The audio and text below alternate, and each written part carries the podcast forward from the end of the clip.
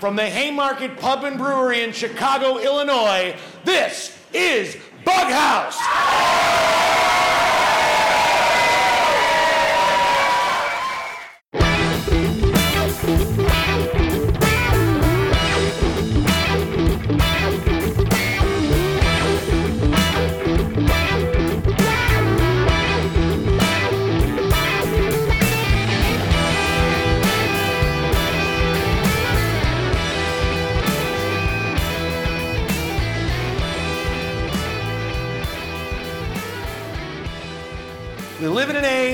We are, we, and it, this is almost. I almost feel silly saying it at this point. Things are so polarized. Things are so hyped up, so amped up. No, they're not, Don. Everything's just. It's the fucking 60s where we had. Fl- no, it is the 60s where we had civil unrest and anger. This is the thing. If you were to notice how people argue today, the argument goes something like, and this is actually an argument David Kimmel and I had uh, very recently online, where it was, no, Don, you're wrong. No, no, David, seriously, you're wrong. No, you're wrong. No, you're wrong. Fuck you. No, fuck you. No, fuck you. And it just goes like this. It's like we've all become eighth graders. And we don't know how to actually have a civil disagreement with anyone. All right? So David and I noticed this about a year ago, even, and we decided that, well, you know, in 1911, we had a similar sort of political landscape anarchists and communists, capitalists, and everybody was pissed off. And, and Boss Tweedy and all these corrupt politicians. And so here in Chicago, uh, Washington Square Park, they started debating on soapboxes, and they called it Bughouse Square. Now, Bughouse is a pejorative for a mental hospital, which basically indicated that it was a crazy house of arguments. But they would get on there and they would debate the topics of the day. Jump cut to the 50s, Studs Terkel noticed that things were, again, polarized and angry and assholes in charge, and so he revived the Bughouse Square debates. They continue today. I have like echo, echo, echo. That's so awesome. I can't stand it. Yeah, there's a lot of it. It's, it's, I love it. It's great. Anyway, I'm not going to worry about it. Um, and they, they created Bughouse then. Bughouse still goes today. They have Bughouse debates. But David and I thought, you know, how do you how do you have that kind of a conversation in Chicago? You do a show. And so we're doing a show, and it's Bughouse. This is the art of the dialectic.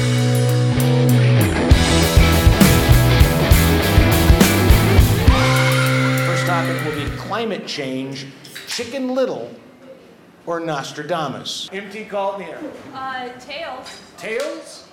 It is heads, which means, Peter, you decide whether or not you go first or second tonight. I, I want to get the bad news out of the way so she can go first. All right, she's going first. So, for climate change, Chicken Little or Nostradamus, Want to hang out up here, or are you gonna sit down? he can sit here, he can sit down there, where he wants to sit. I, I, I prefer to stay behind this mess. Yeah. All right, ladies and gentlemen, MT Cazzola, give her a hand. Hey guys. I guess I'm like the soft open. That's um, and honored to be the soft open. Uh, so, here's my question: Do the climate change deniers have it right?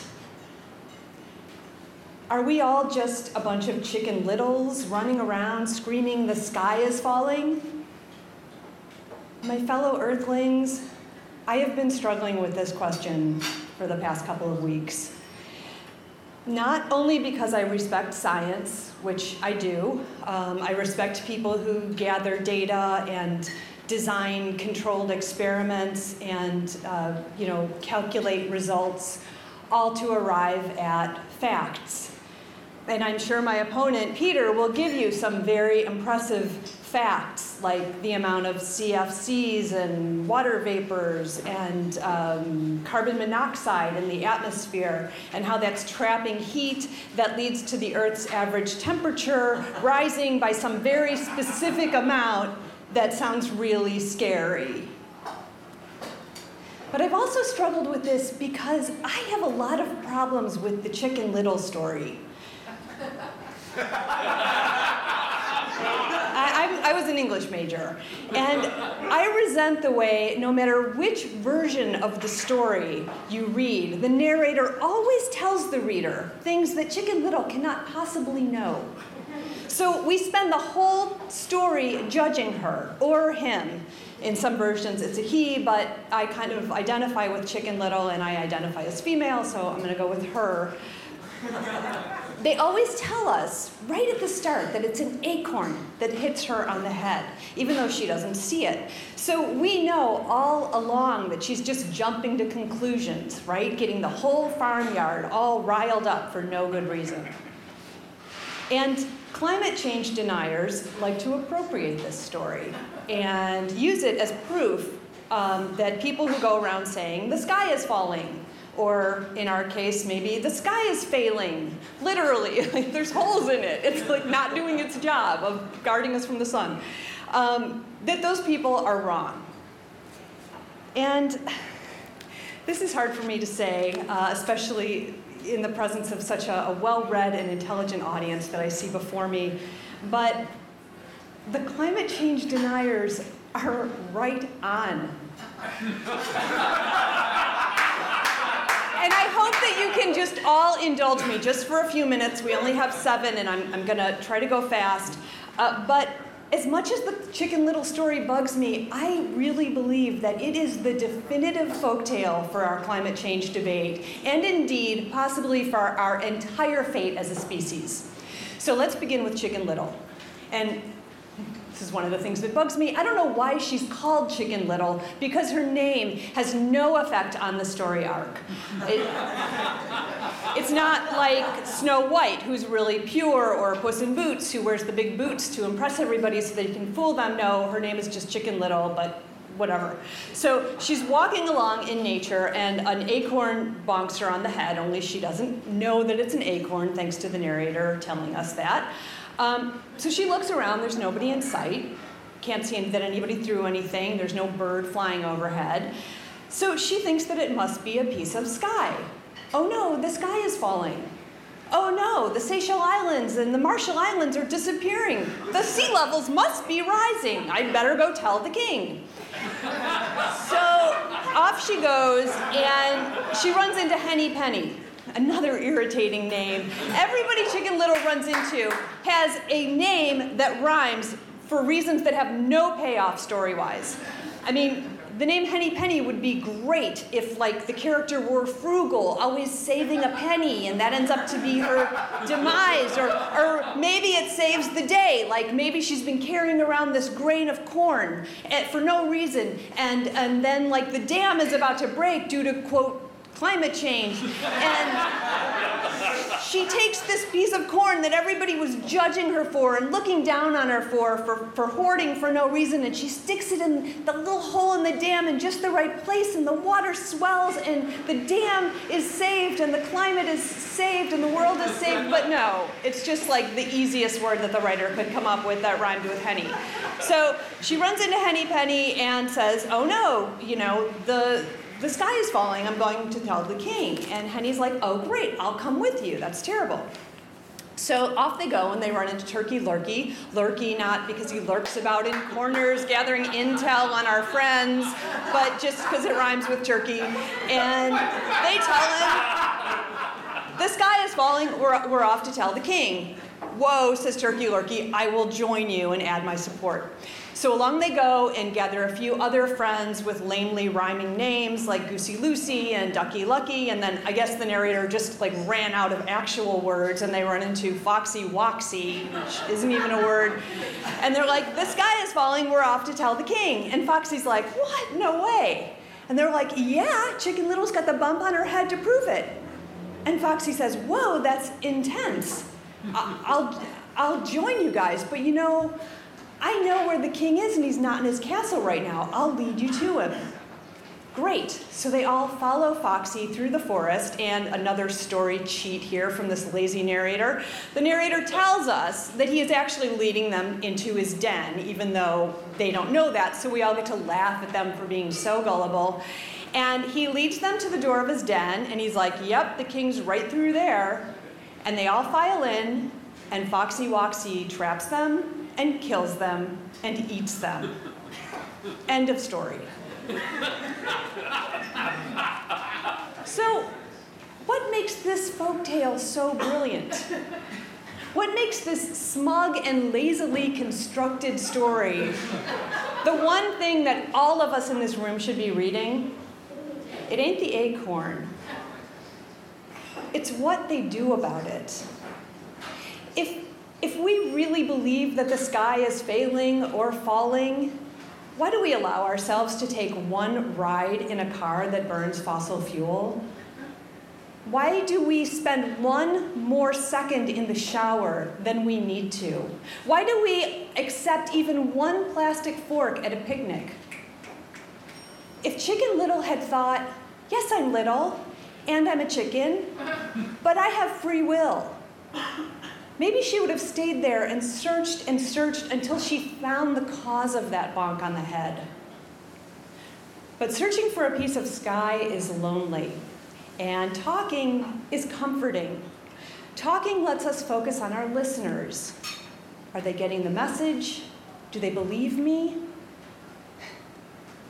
I can't stand here and tell you that the glaciers aren't melting or that there aren't holes in the ozone. But how do so many of us, including myself, respond?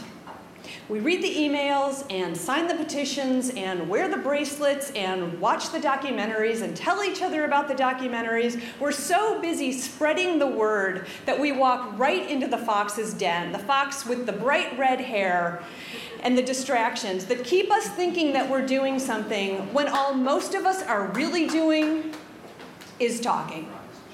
Thank you. MT Cazzola, climate change chicken little.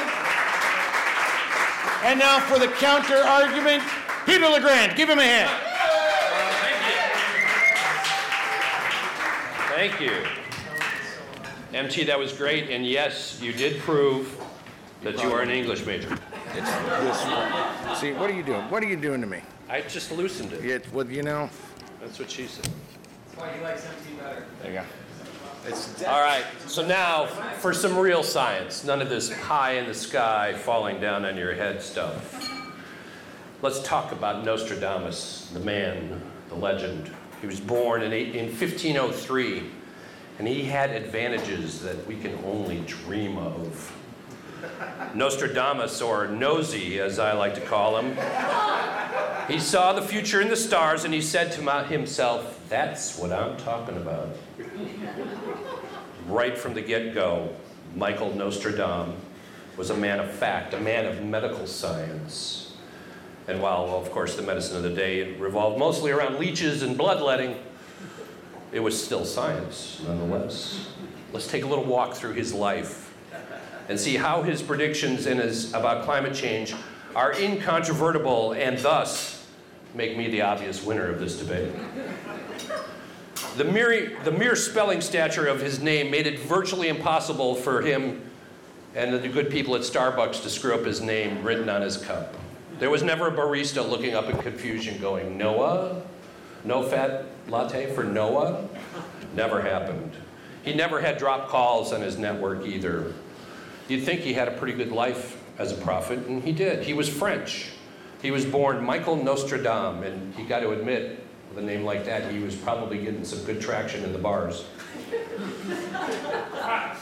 He did not let this slam dunk of a name with the ladies stray him from his course, though. He trained as a doctor, true to his Jewish roots, which you have to admit is even more traction with the ladies.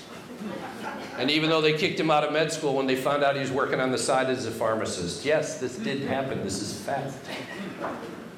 This was considered at the time, being a pharmacist, a manual trade. It was unskilled labor, if you will, and it was completely verboten. You got to admit, this guy was a man for all seasons. He had not yet become a prophet, a soothsayer, a foreteller of doom throughout the ages. But you know, you could see him as a labor organizer, the Jimmy Hoffa of his time, which is maybe why he changed his name to the more Italian moniker Nostradamus. Uh, questionable choice uh, because he probably lost a little traction with the ladies going Italian like that.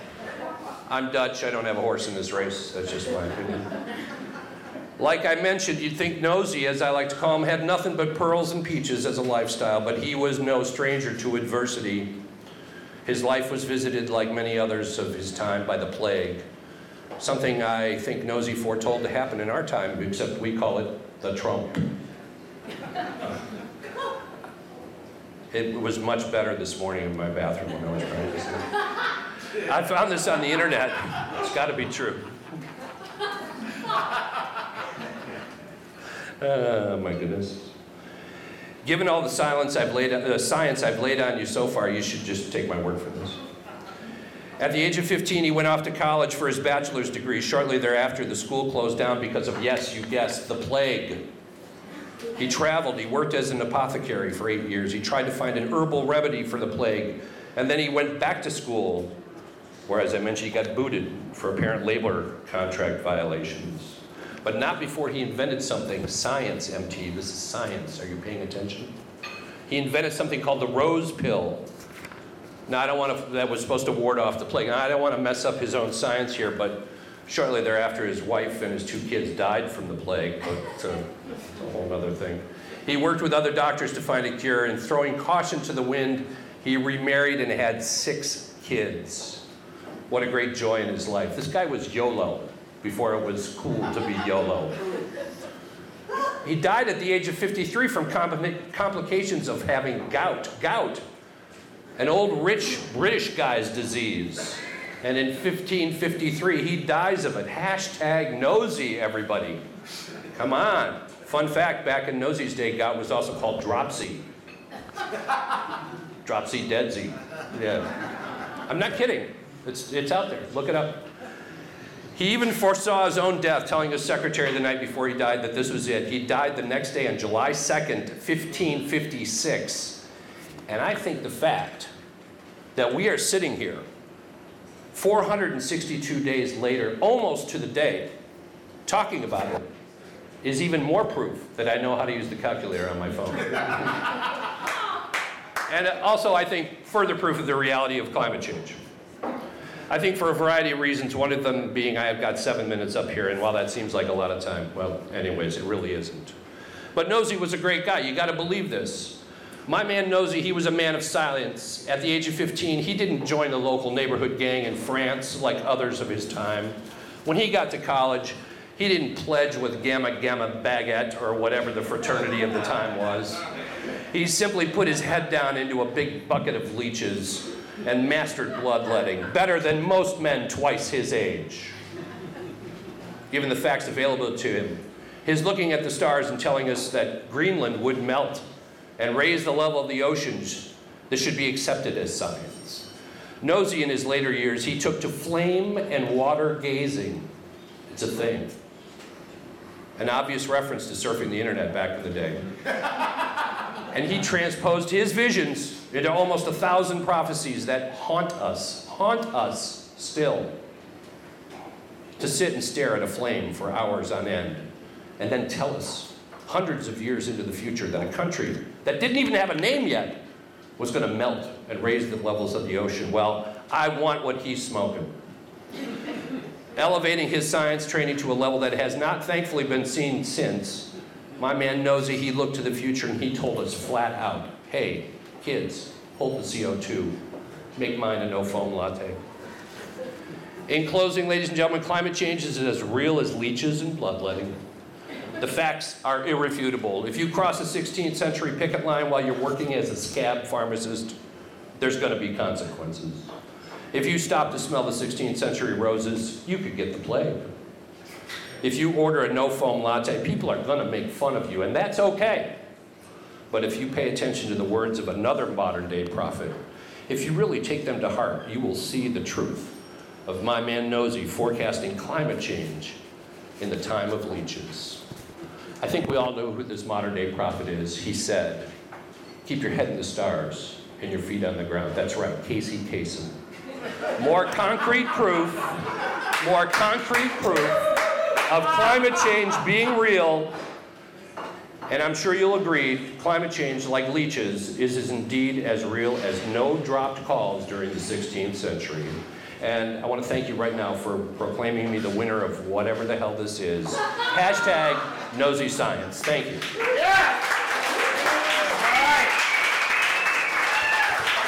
Just moved everything. All right, let's get both of you up here. Both of you up here, because uh, you know, no, I mean, there's got to be judging. There's judgment to be done. Can I take my Advil now? You can wait. Wait for the Advil. All right, so we've had climate change, Chicken Little, climate change, nosy. Matt, in your opinion, and without any regard for anybody else in this room, the 99%, who won the debate? Chicken Little. There you go. Chicken Little. MT Cazzola wins the match.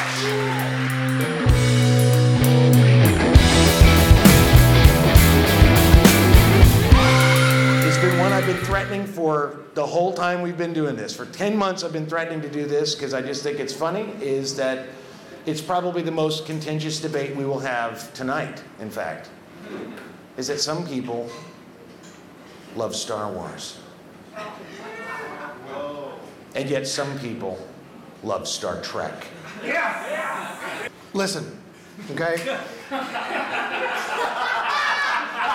I don't have a problem with Star Wars, okay? So just take it easy if you're all into Star Wars. It's fun, it's, it looks cool, uh, I enjoyed it as a kid, uh, whatever. Uh, but there's just no contest when you compare the two franchises when it comes to who gives you more bang for your buck. And I'm going to lay this out for you very methodically over the next uh, three pages. I hope I hit the seven minute mark, but I don't know. We'll see what happens. Okay, for starters, first off, uh, Star Wars is for kids. Okay? And Star Trek is for adults. Why? Well, because Star Wars was built to be a franchising, a merchandising platform to sell toys to children and can essentially be reduced to a story about good and evil uh, with a splash of mysticism and magic thrown in for good measure. Uh, but what about Darth Vader's redemption? Surely that must count for something. It does, okay? Uh, and while Star Trek could be campy and silly, uh, when you consider the fact that Star Trek dealt with serious social commentary, uh, such as homosexuality, uh, racism, drug addiction, uh, reincarnation, and abortion, Star Wars is simply child's play. and it can't compete. In a time where the Me Too movement is now on par with women's rights issues on both their bodies and their worth in the workplace, you'll always find a much bigger advocate for women throughout the Star Trek universe compared to Star Wars. Sure, uh, you know, we had Padme and Leia, and uh, you know, we're both very strong female lead characters, brave and worthy of unending respect. Uh, but Star Trek had Uhura, or Uhura, wait, Uhura. Uhura. I always, it's, it's, it's much better when I say it and I don't read it. The strong and fearless communications officer, Kate Mulgrew, helmed an entire ship as Captain Janeway. Tasha Yar, played by the great Denise Crosby, brought invaders to their knees as head of Enterprise Security.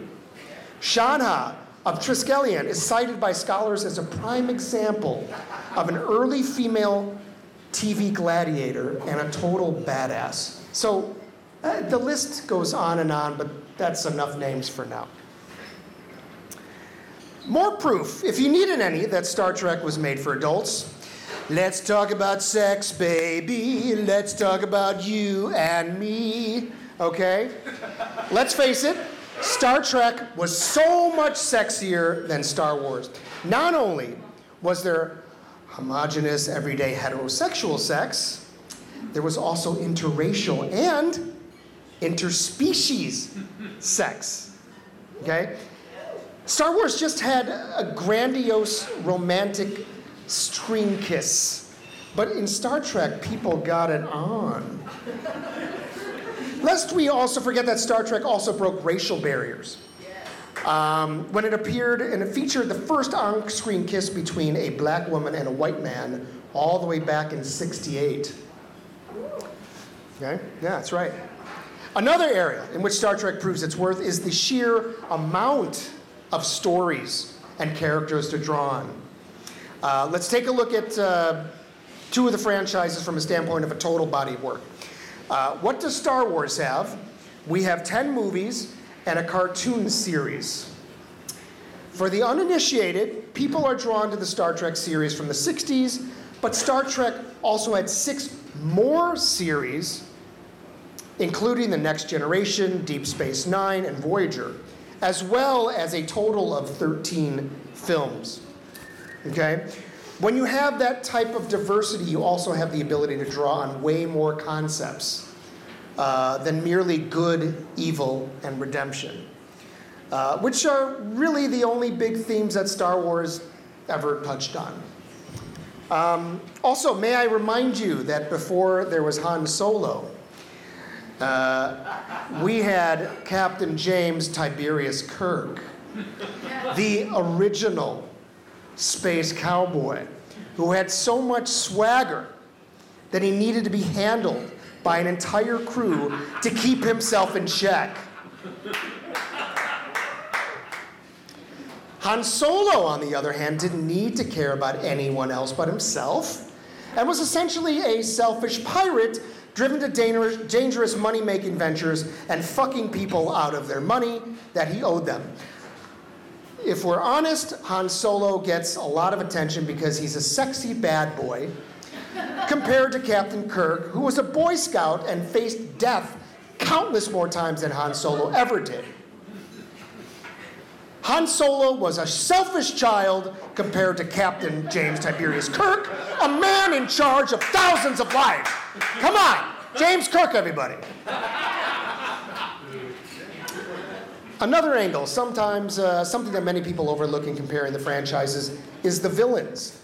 Uh, to put a blunt point to it, Star Trek's villains were way more badass than Star Wars villains. I mean, Darth Vader was cool, but he was simply a caricature of what a villain was, which made it much easier to market the story to kids. Star Trek's villains, their culture, their motivations, uh, their politics run much deeper and much more complex. Uh, it's part of the advantage of having such a large, large body of work to draw upon. For instance, um, the Klingons and the Ferengis, okay, actually change over time. Uh, they improve, they become more complex than simply drawing their power from a magical well and being greedy. Uh, then you have Khan!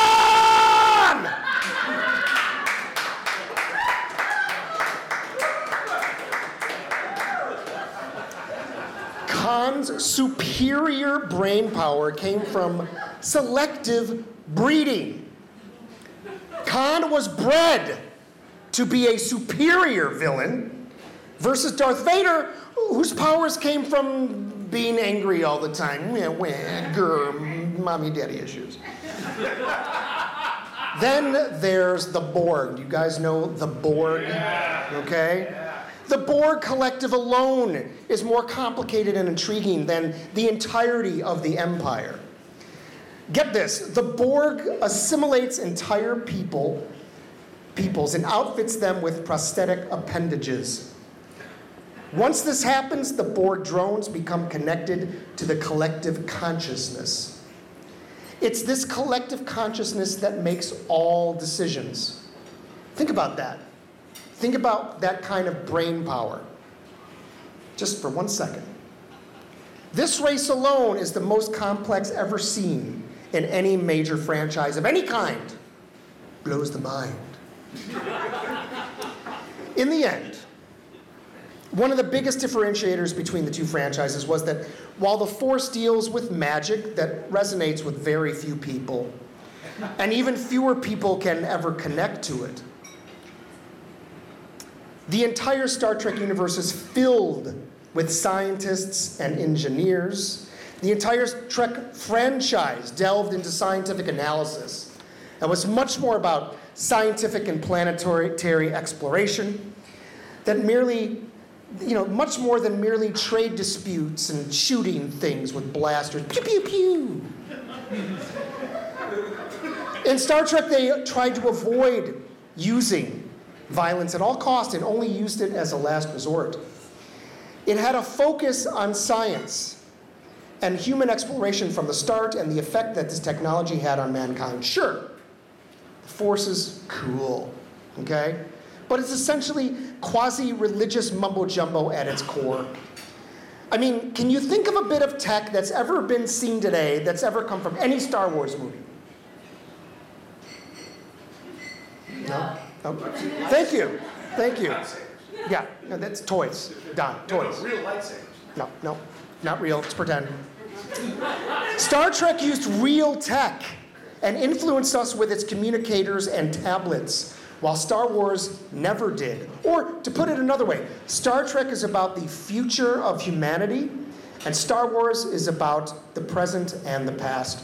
Star Trek is all about how technology can change humanity, while Star Wars isn't interested in this at all. It's all about mythology and overcoming daddy issues. No offense, sure, swing sets and big wheels are nice. We got a lot of fun from them, but how many of us still play with these? It's fine to be a fan of Star Wars, but when you feel like growing up, it's time to move past magic and dive into complex societies that can help us figure out how to navigate where we're at now and where we're headed in the future. You can learn how to be a better citizen by watching Star Trek. I believe our current president might be able to learn how to be both arrogant and be a better, more compassionate person by watching Star Trek. Hmm. Maybe I'll tweet that and see what happens. Thank you very much. Todd Gettner, in favor of Star Trek. I actually don't, and this is not like showing any kind of favoritism. I, I oh, and this is not to undercut his greater point. Um, I, I, did a, a thing uh, with WBEZ with scientists from Northwestern University, and, and, and they actually are making a lightsaber. A plasma sword does exist. So I'm, I'm just saying, in terms of Fake news! I'm, it, fake news, fake news. I just wanted to say that it's true, and and so uh, not that you know, just. I, But don't listen to him, Matt. It's totally fine. it's totally fine. All right, ladies and gentlemen, for the flip side of that coin, Kelly LeBlanco, give her a hand.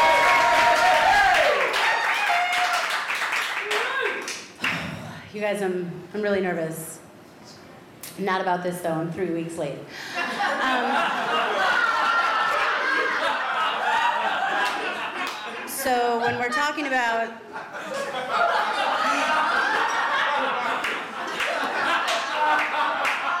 I probably shouldn't have said that. My husband's here, but Surprise! when I'm thinking about the future, as far as it pertains to Star Wars or Star Trek, you know, I think it might be a little bit obvious where we are in real life, you guys. A long time ago, in a galaxy far, far away, that sounds familiar, right? You guys have seen that scrolling yellow verbiage.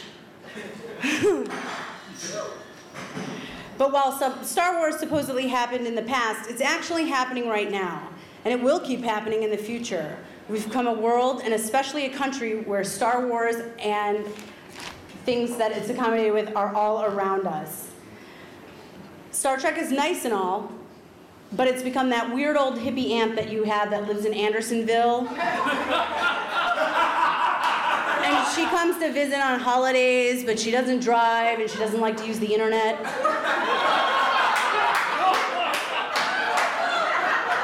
It's, you know, I'm not taking anything away from Star Trek. Uh, my dad's a very big fan. Uh, he likes Star Wars too, but, you know, just uh, hang in there. Let me explain myself.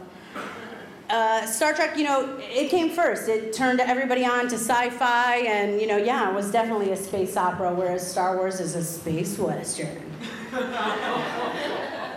and yeehaw! Star Wars took a long time getting here, and it's just like stimulating a woman to orgasm, as some of you men may know. it may take a minute, but once you get there, it's worth it.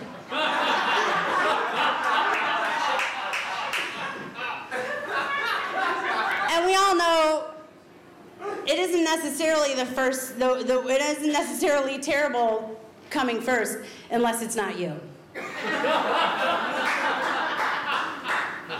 Uh, the first way I would say that Star Wars is now, is now and also the future is looking at the characters and how they relate to today. The Star Wars galaxy consists of an evil empire and that group of rebels trying to overthrow the government that is threatening their way of life. That, I mean, you guys, like, that sounds kind of like right now, right?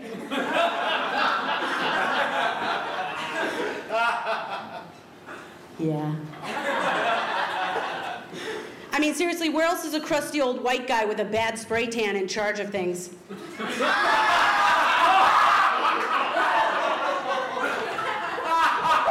he has no contempt for empathy, leadership, or how humans really should behave. And instead of lightning shooting out of Emperor Palpatine's figures, fingers, we have Trump shooting out ignorant tweets in the morning.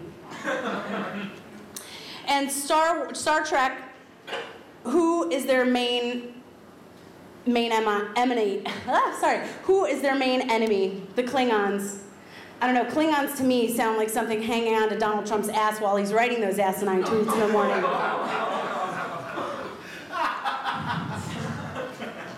I lost you guys for a second. I'll bring it back. The GOP is the evil empire, aka the man in black who's coming to town to destroy everything with death and destruction. Trump is the emperor and Mike Pence is Darth Vader. But instead of half man, half machine killing people with his thoughts, he's just an insecure white male afraid of women and gay rights. Steve Bannon is Jabba. Kellyanne Conway, if you've seen the uh, if you've seen the popular meme comparison, is clearly Bib Fortuna, a Star Wars character that has haunted me since I was six. Trump can be Jabba too. He looks enough like him, and his daughter Ivanka is pretty close to that yappy little thing that sits next to Jabba, if you're familiar. That's Salacious Crumb. He looks like a Muppet or something. I don't know what the fuck he is, but the rebels from Star Wars, or the rest of us in the country, are fighting to make this country not fall into the hands of those goose, stepping stormtroopers, their white supremacy. We all grew up wanting to be Luke Skywalker, Leia, Lando Calrissian, or maybe even Chewbacca.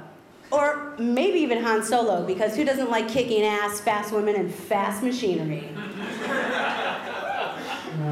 Our White House has become a modern day Death Star, and if the current administration could install a weapon that would wipe out an entire planet with one blast, I'm sure Trump would be all over that like a well done steak. Resistance is not about destroying what you hate, but protecting what you love. That's a quote from Star Wars, you guys. but ironically, it also sounds like what everybody writes on their Facebook walls trying to get people more involved in fighting the good, fighting the good fight. Like I said, who are Star Trek's main villains? The Klingons. It doesn't creep me out. But it does creep me out thinking about the fact it's very resemblance to Trump on the toilet tweeting.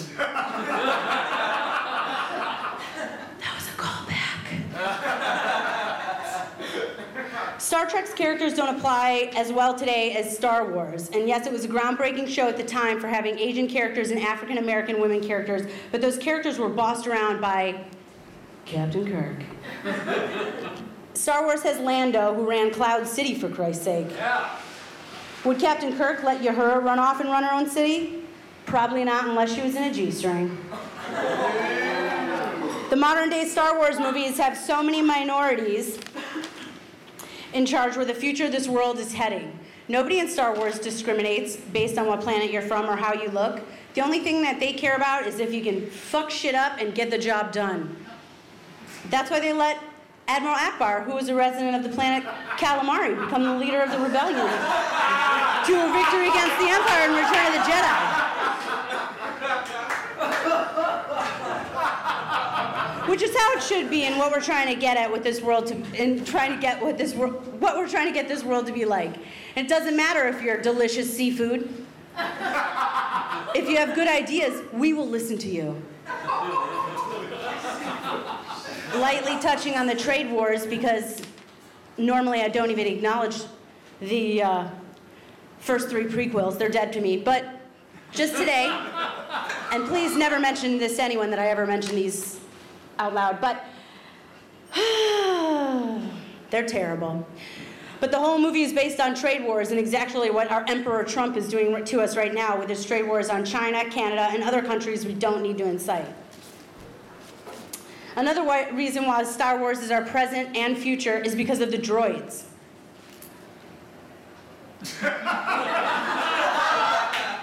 We are a world obsessed with technology, machines, computers, and how they make our world better. C3PO, while just a little annoying, and R2D2 are the most well known droids from Star Wars.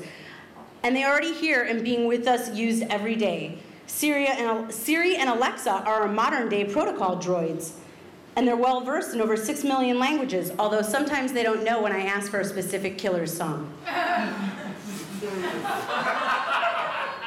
But speaking of R2 droids, I don't know if you know, but currently NASA and General Motors are working on their own R2 unit, which is an astromech droid, which currently will be designed to work in outer space and outside and, and can withstand the rigors of working in space, just like R2 did when he would be working on Luke Skywalker's ship and help fixing things when broken. Also, he didn't get sucked out into the space great unknown. So that always helps because humans I mean, you've seen that George Clooney movie, it just doesn't end well.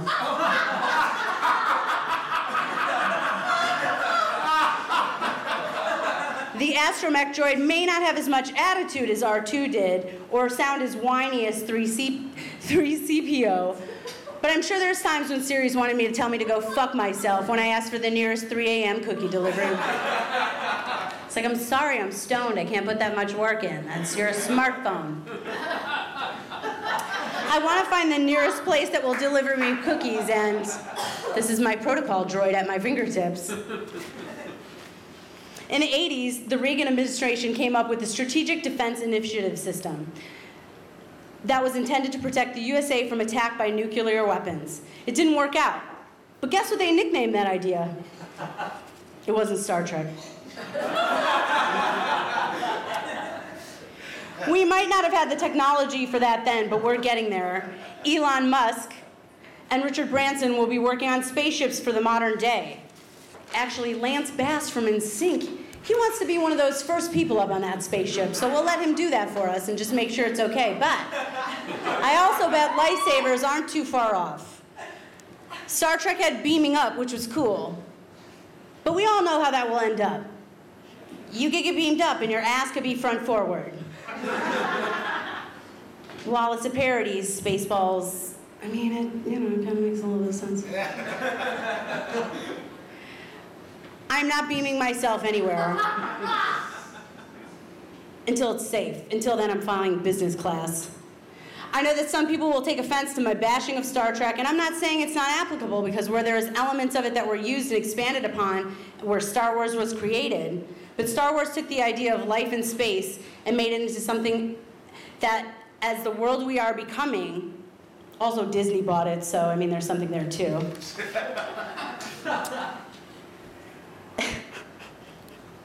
so I'll leave with you one last quote from the most recent Star Wars movie, The Last Jedi. And I hope everyone will take this to heart and use this in your life because we are all the Rebel Alliance. Resistance is not about destroying what you hate, but protecting what you love. Yeah. Kelly LeBlanco. The Star Wars. All right. Matt.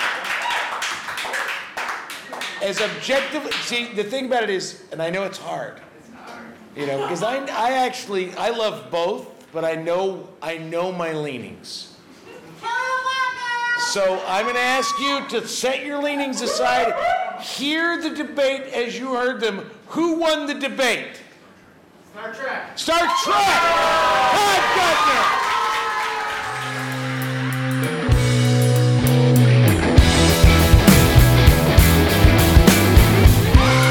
And our third topic is the basis of the show online vitriol. Now, one of the things that is coming to the fore, AT&T, the net neutrality stuff, is, you know, if you go to China, China throttles access to the internet. AT&T may be throttling access to the internet. The question is, with online vitriol, is it better for us to learn to self-regulate? Or is it just better, whoa, is it just better to have a government or a corporation limit our ability to be fucking assholes? When I was a kid, my brothers and I would fight.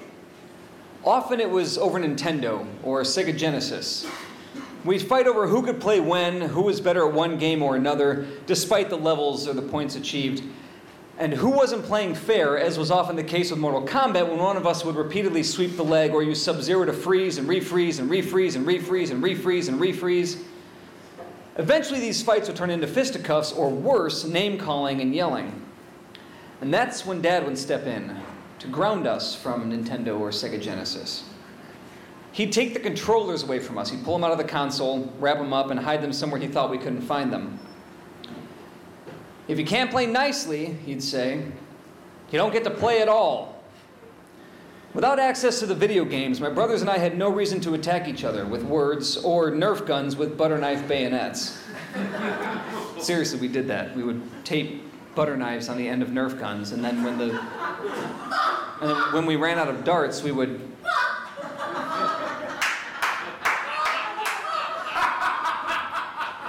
The Chicago police are a bunch of fucking pussies. Let me just tell you that much. In the short time that we've had the internet, and in the even shorter time that we've had social media, humanity has shown that it cannot play nice. Self control. Self control is the very thing that got us into this online vitriol mess. Therefore, it is apparent that our Sega Genesis and Nintendo controllers be taken away from us and hidden somewhere in my dad's house if you will, if you will. Let's look at a tangible example, since only hipsters, assholes, and my brother still play Nintendo and Sega Genesis.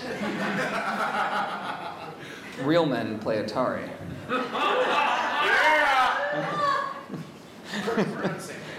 we should do that. We should do, yeah, like, uh, like Pitfall or Pong. Like, what's the more manly Atari game? Adventure. Shit. All right, yeah. Space Invaders is the one. All right, okay. Class, all right. Um, all right, so something more tangible.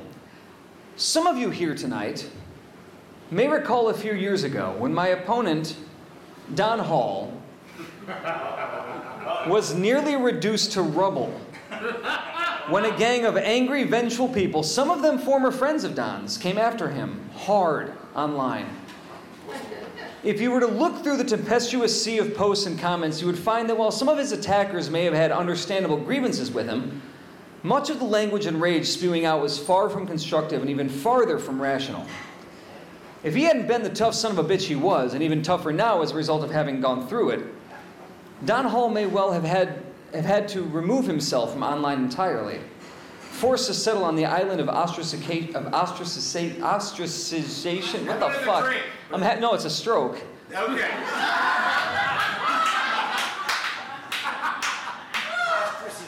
Ostracization. There you go. I'm buying Velcro shoes tomorrow because I'm done. I- Jesus. I- and I rehearsed that word too. That was the funny thing. All right. Uh, yeah, yeah, so, so Hall survived the onslaught and he's better for it. But his survival was not without significant losses such as friends, allies, access to social circles, and even employment. Now, this was years ago, and there are still instances when people who were not even involved in the vitriol firestorm but know of it have held inaccurate accusations against him. In May, I received attacks from the leaders of the Hall Hate Parade, and I had absolutely nothing to do with the shit that went down all those years ago. Guilty and hated by association. I don't care. I thought it was funny. But that's no way to function in a society that ever expects any sort of peace or true progress. See, part of the problem with the online comments is that they're being left by people who can't write.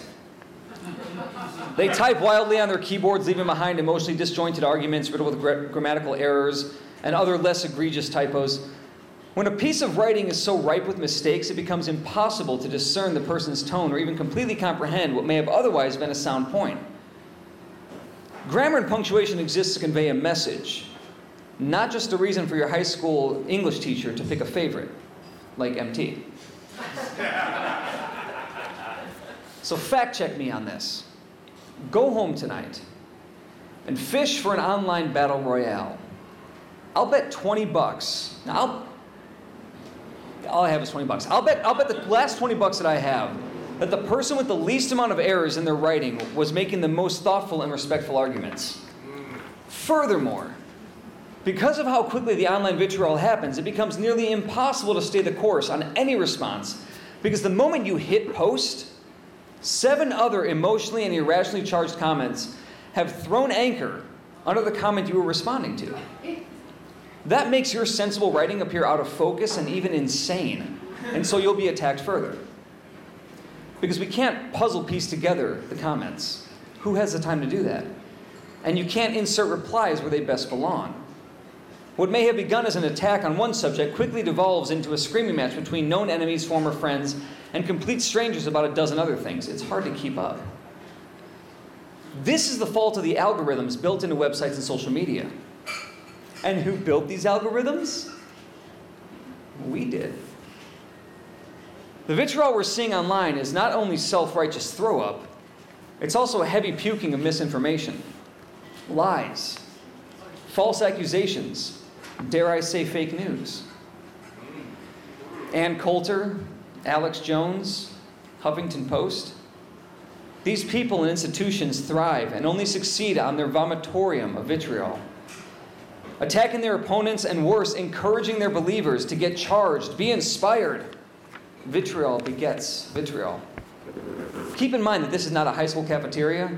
This isn't just Mean Girls, it's not a cute movie. These are adults. Adults who teach and raise children. These are supposed to be responsible citizens. But our citizenry is far from responsible. We have shown that we cannot be trusted to A, manage our rage, B, create a forum to engage in online debate or discussion without losing our minds, and C, tell the difference between truth and lies. What's more is that we all get butt hurt way, way too easily and take things way, way too seriously. We protect our emotions as if the holy grail under siege from Nazis, yet we parade them around in the open air like JFK in a convertible. of course, people are going to shoot at us. We're all easy targets with something to prove. So, David, what should determine what is said and, and what's not said? Or, I'm sorry, who should determine what's said and what's not said? Shut up. Please.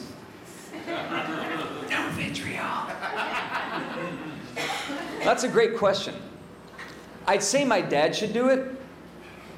He handled the video game situation moderately well, but dad isn't on Facebook and has no interest in that shit, so I suggest the comments be removed from online articles. Facebook and Twitter and Instagram and the lot have their platforms completely revamped so they are no longer forums for public discussion. Instead, people can email the writer of online articles directly, engage with them in a manner that has been the process for centuries before the internet came to be. Letters to the editor, totally acceptable. Essentially, we slow down and remove the ability to do battle at every turn of engagement. This allows people to think through their arguments, and in most cases, we'll find that the lunatics can't be bothered to write a letter to the editor or assault the writer. They can just sit back and stew and bitch about it to their friends and coworkers. They can organize protests that lead to real action and not just name calling. This will allow the best of us time to process what we read and determine what has merit and what does not. The fringe on both ends will eventually retreat to where they belong on the fringe. Social media will become a, a place to a place to be basic voyeurs, reaching out to the individual directly only if we really, really have something to say to them. Yelp will become what Fudders actually or already is, and eventually go under because Yelp has always been completely useless in my experience. Far less trustworthy than the professionals who spend years and true talent on writing reviews and suggestions.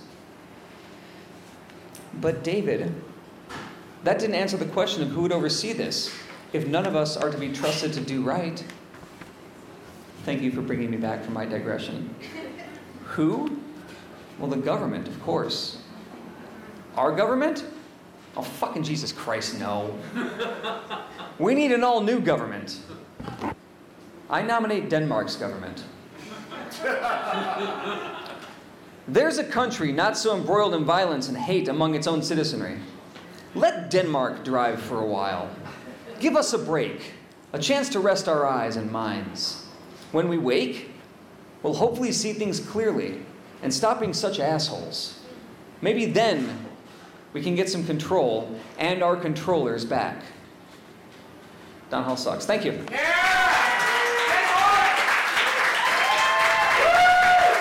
David Himmel.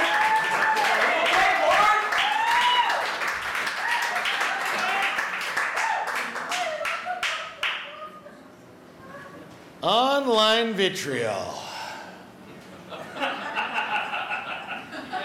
Ah, and only seven minutes to cover the topic.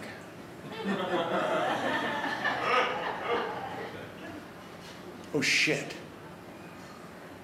I'm drinking a beer in a public place. I mean, you guys aren't going to rat on me, right? You're not. I mean, you're not going to say anything. You're not. You're not going to turn. We're all on the same page here, right? I mean, some of you are drinking alcohol, right? Right? You- You're drinking alcohol, right? We're like a room full of communists in the age of the HUAC or abortionists in 1982. I mean, you wouldn't rat me out, right, you motherfuckers? Ever since prohibition became the law of the land, a guy can't just kick back and have. Oh, wait a minute. Prohibition was repealed. It was revoked because it was obvious to everyone that a government or corporation outlawing something people really want is fruitless. It causes people to seek out the banned thing, and crime surrounds it. Organized crime blossoms under the boot, on the neck of people who will not be denied their booze, or sex, or Sega Genesis.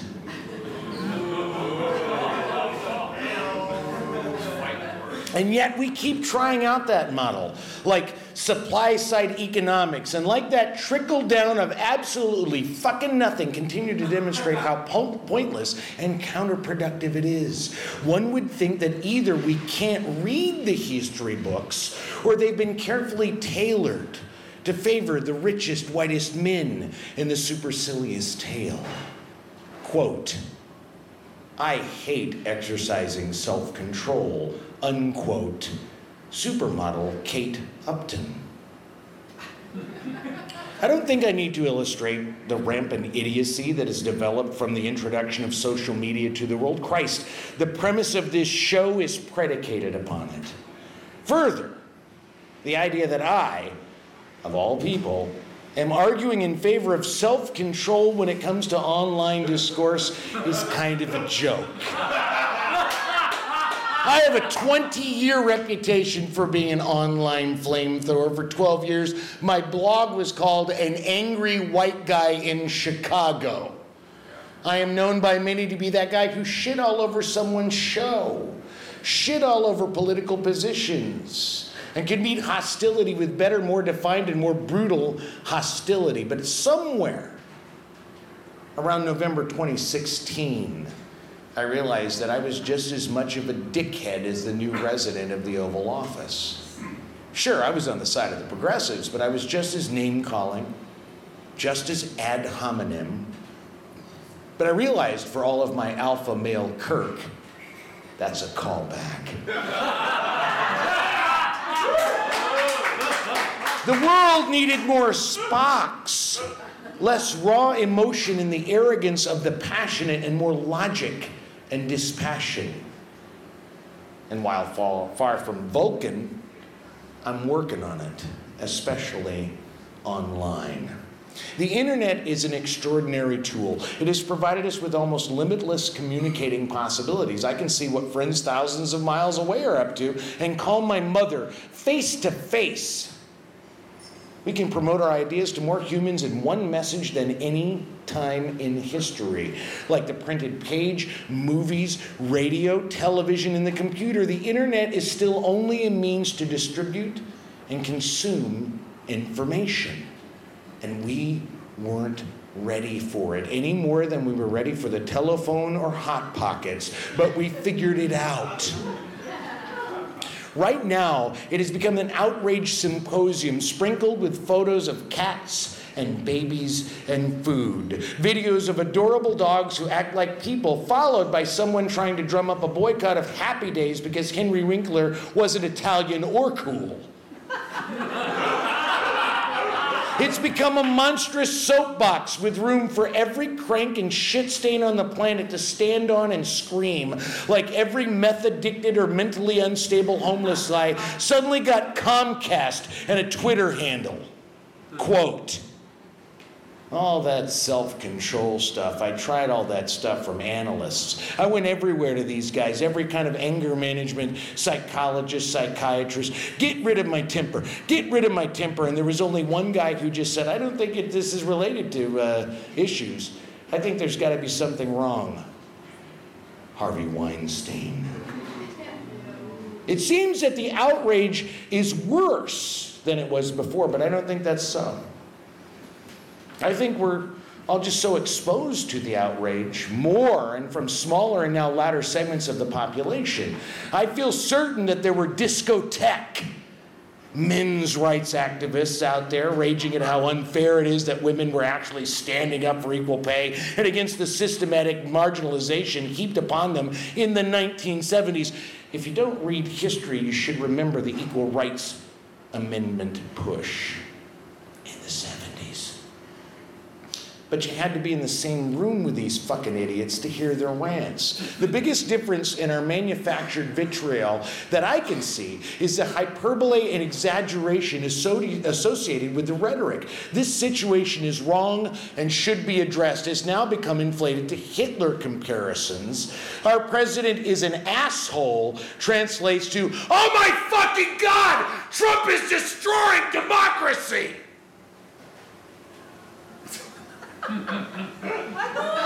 That was in caps.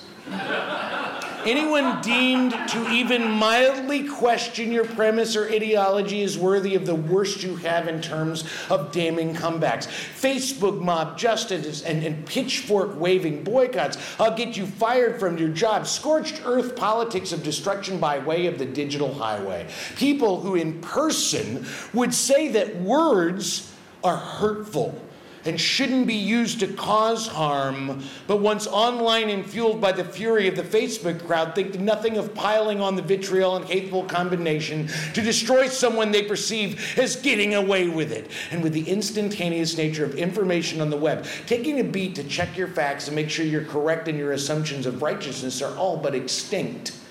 We love nothing more than feeling morally superior to others. Each of us revels in the idea that we're on the righteous side of history, that we are part of something bigger and better than the status quo, that our cause is the cause. Our rage is fueled by the sense that we are the champions of some fucking cause which automatically instills a sense of entitlement and battle readiness. If we are on the side of right, then we are also the victims of those on the other side. There is hope for us, I believe. Quote, if you can learn self control, you can learn anything, unquote. Dwayne The Rock Johnson.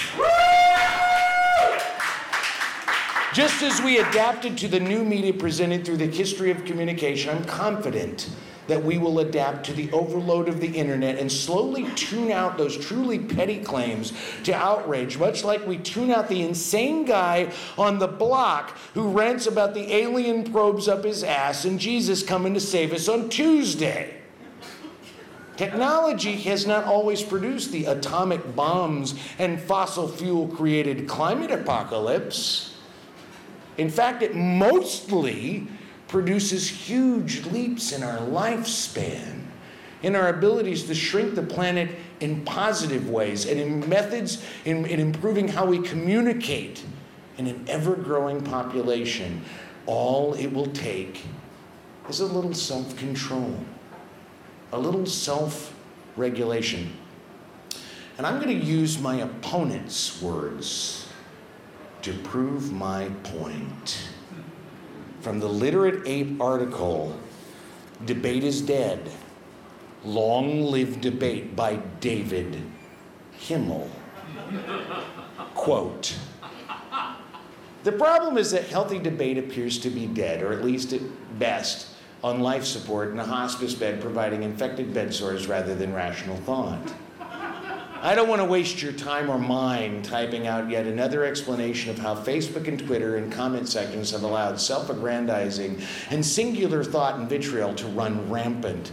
We know it exists. The internet has allowed us to wallow and thrive in this kind of shouting match, and that's all it is. Rare is it that you'll find a good debate of any kind of quality in a Facebook thread. I believe he said as much in his debate. But he also wrote, a few years back, I got into it with a pastor from Las Vegas about breast implants on a mutual friend's page. His point of view was that women who undergo breast augmentation do so because they have low self esteem, and they have low self esteem because they have not fully accepted Jesus. Of course, that's complete nonsense. And he and I debated the various points, of which there were many. Throughout the debate, we remained respectful to each other. And he did recognize my points and admitted that he ought to approach the actions of others with less absolution based on his experience and thoughts. It wasn't a full concession, and that was fine. I didn't want to be right. I just wanted him to see that there were other sides to the coin he hadn't considered. He and I became Facebook friends and engaged in liking each other's posts with the occasional friendly debate on issues that really, really weren't all that important in the long run. I liked that pastor. And when he died of a heart attack a few years later, I was a little bummed out. I never met him in person, but it was clear to me that the, po- the world lost a man of passion and purpose and reason. We need more people like Pastor Jimmy Mack. I agree with David Himmel that all it takes is a little bit of respect and self regulated absence of outrage to use this amazing tool to create bridges between people rather than scorch fields of ash. Thank you.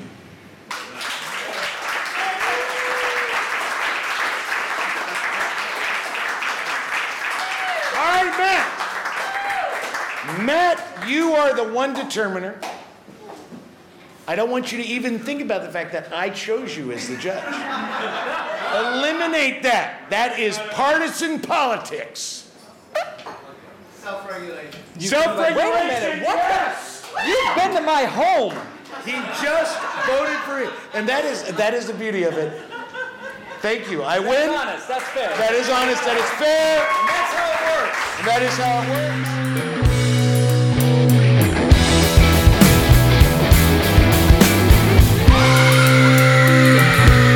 So now is the time for you, as the audience, to truly behave like a democracy. I'm going to put my hand over everybody's head, and you are going to applaud the loudest. Cheer, be insane, not based on your affiliation, Rory, with your wife, but on the best debate of the night. This person will win a growler of beer. So, David Himmel is putting his hand over. Go! MT Cazzola. Oh, over with over David's head.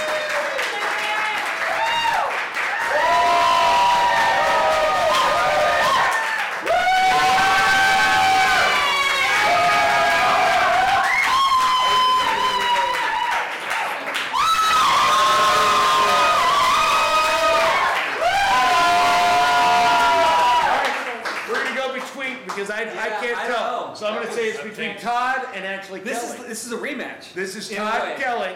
So you guys Yeah. stepped inside. of Todd Kelly, come over here. We're done. You only get to choose one. Go ape shit for the one you like the best. If I lose, we're doing we're doing a, a record together later. Totes. Okay, go. Kelly.